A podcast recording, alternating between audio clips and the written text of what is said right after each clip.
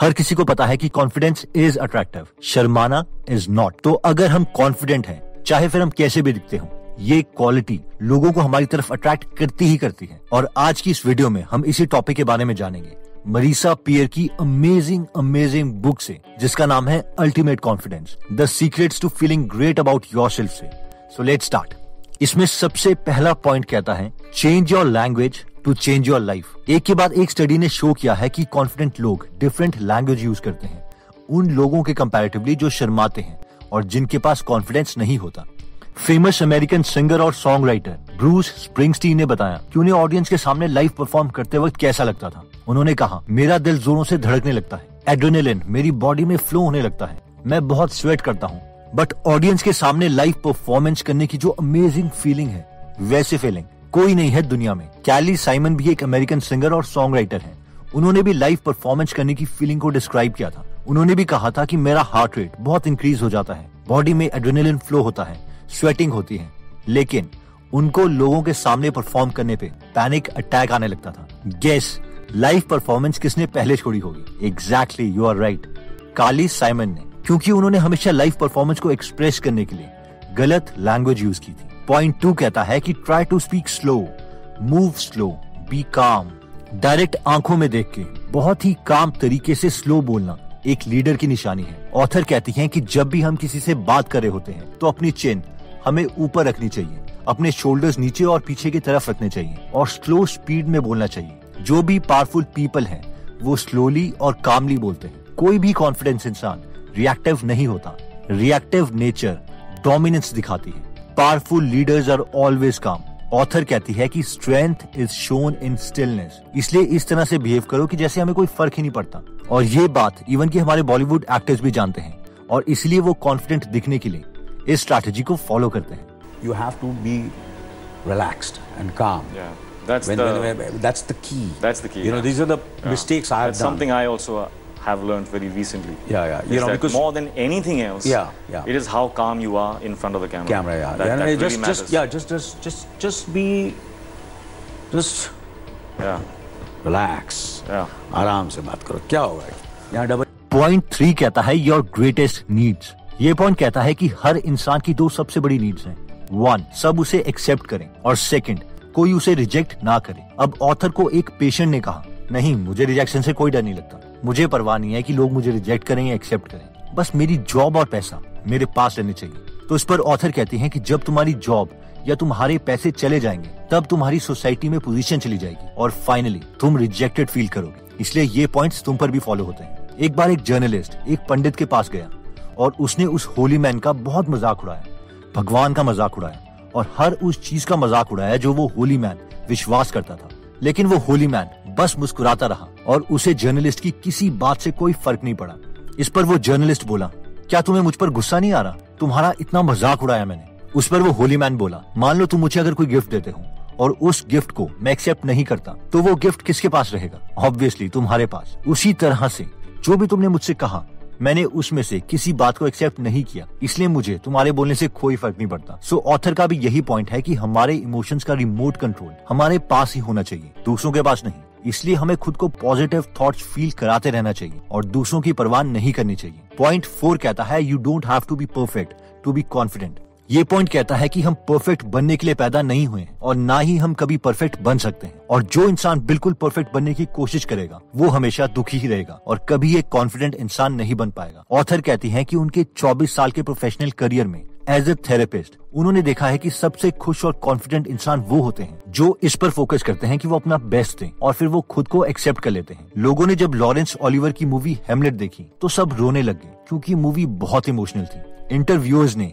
Lawrence Olivier को घेर लिया और उनका इंटरव्यू लेने लग गए। क्योंकि वो उनकी परफॉर्मेंस से बहुत खुश थे। लेकिन लॉरेंस ओलिवर ने कहा कि मेरी इस परफॉर्मेंस के बारे में ज़्यादा अच्छा मत लिखना, वरना जब ऑडियंस बहुत ही एक्सपेक्टेशन रख के मेरी परफॉर्मेंस देखने आएगी तो हो सकता है उन्हें दोबारा मेरी परफॉर्मेंस अच्छी ही ना लगे।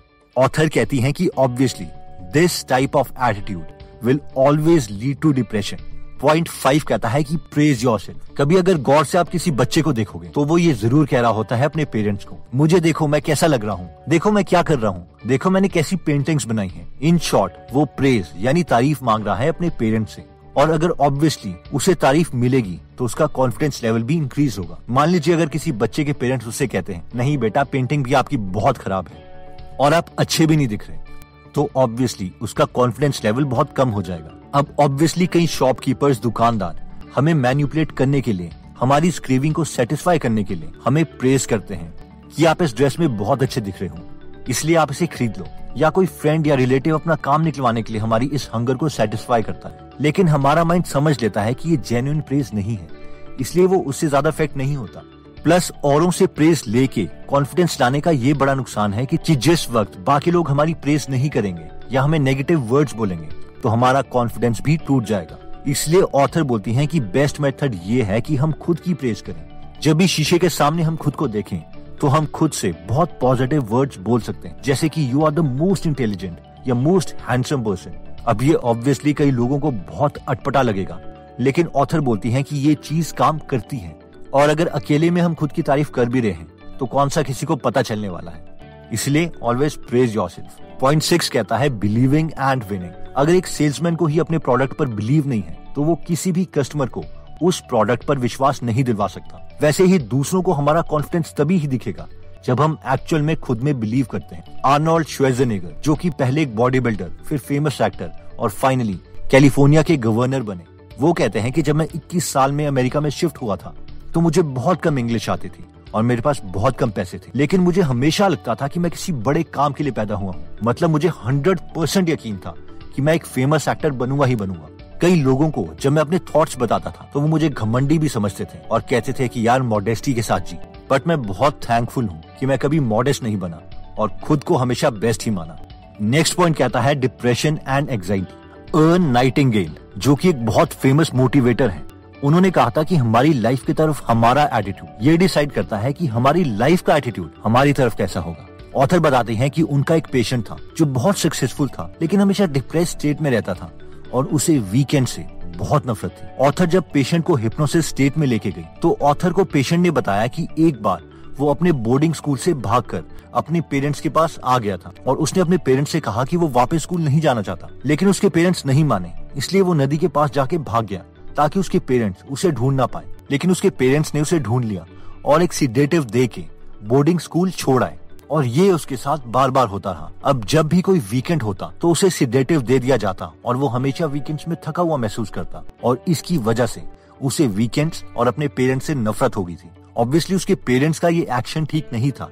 इसलिए ऑथर ने अपने पेशेंट से कहा कि उसके पेरेंट्स की इंटेंशन ठीक थी, क्योंकि उसके पेरेंट्स उसका फ्यूचर अच्छा करना चाहते थे। और जब उस पेशेंट के इस इंसिडेंट को ऑथर ने एक नया मीनिंग दिया तो उसका डिप्रेशन बहुत कम हुआ और कॉन्फिडेंस बहुत इंक्रीज हो गया।